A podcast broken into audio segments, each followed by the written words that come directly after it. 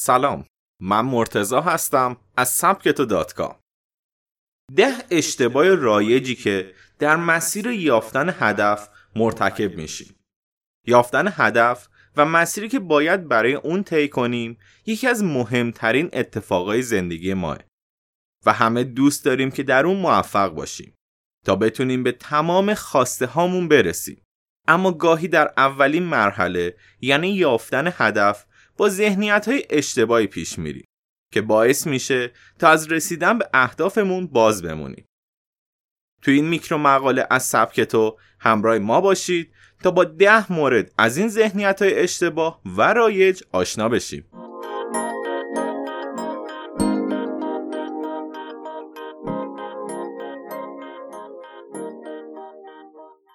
به دنبال پیدا کردن علاقه خودمون هستیم. کاری که دوست دارید رو پیدا کنید تا مجبور نشید کار کنید. این یک جمله معروف و بسیار مهمه. باور عمومی اینه که علاقه در مرحله اول موفقیته. اما اینطور نیست. می‌خواهید علاقه خودتون رو پیدا کنید تو کاری حرفه‌ای بشید و روی استعدادهای ذاتی یا نقاط قوت خودتون کار کنید. توانایی و صلاحیت شماست که در شما علاقه ایجاد می‌کنه. روی چند هدف متمرکز میشید. معمولا میگن برای اینکه موفق بشیم یه خودکار و کاغذ برداریم و هر هدف کوچک و بزرگی که به ذهنمون می‌رسه رو بنویسیم. اما این راه جواب نمیده. شما باید فقط یک هدف داشته باشید. بازه زمانی خاصی برای به دست آوردنش مشخص کنید. به محض اینکه به اون هدف رسیدید می‌تونید وارد مسیر یافتن هدفهای بعدی بشید. هدف گذاری های متعدد باعث میشه تا نتونید هیچ کدوم رو به سرانجام برسونید و تمرکز شما رو به هم می‌زنه. صبورید. به خصوص قبل از شروع. در ابتدای کار وقت زیادی رو صرف برنامه ریزی و تحلیل می‌کنید و حرکت نمی کنید. به محض شروع این صبر و آرامش شما به بیقراری تبدیل میشه. سری ناامید شده و بیخیال میشید.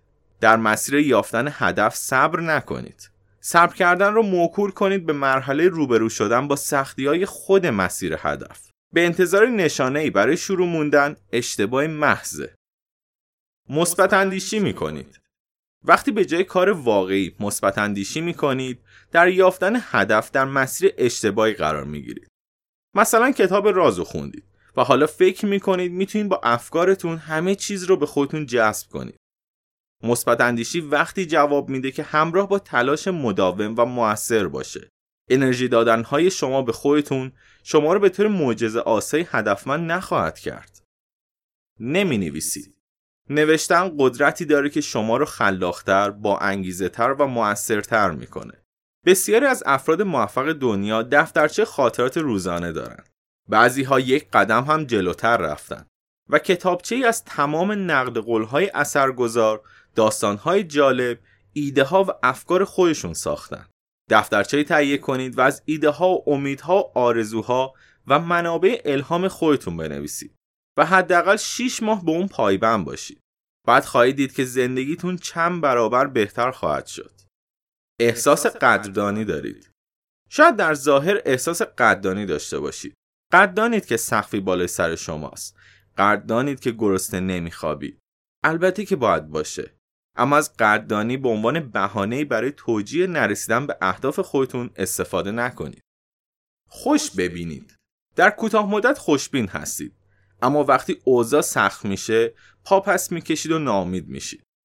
شاید در اینجا کمی بدبینی به نفعتون باشه. گاهی اوقات هم زیادی خوشبین میشید.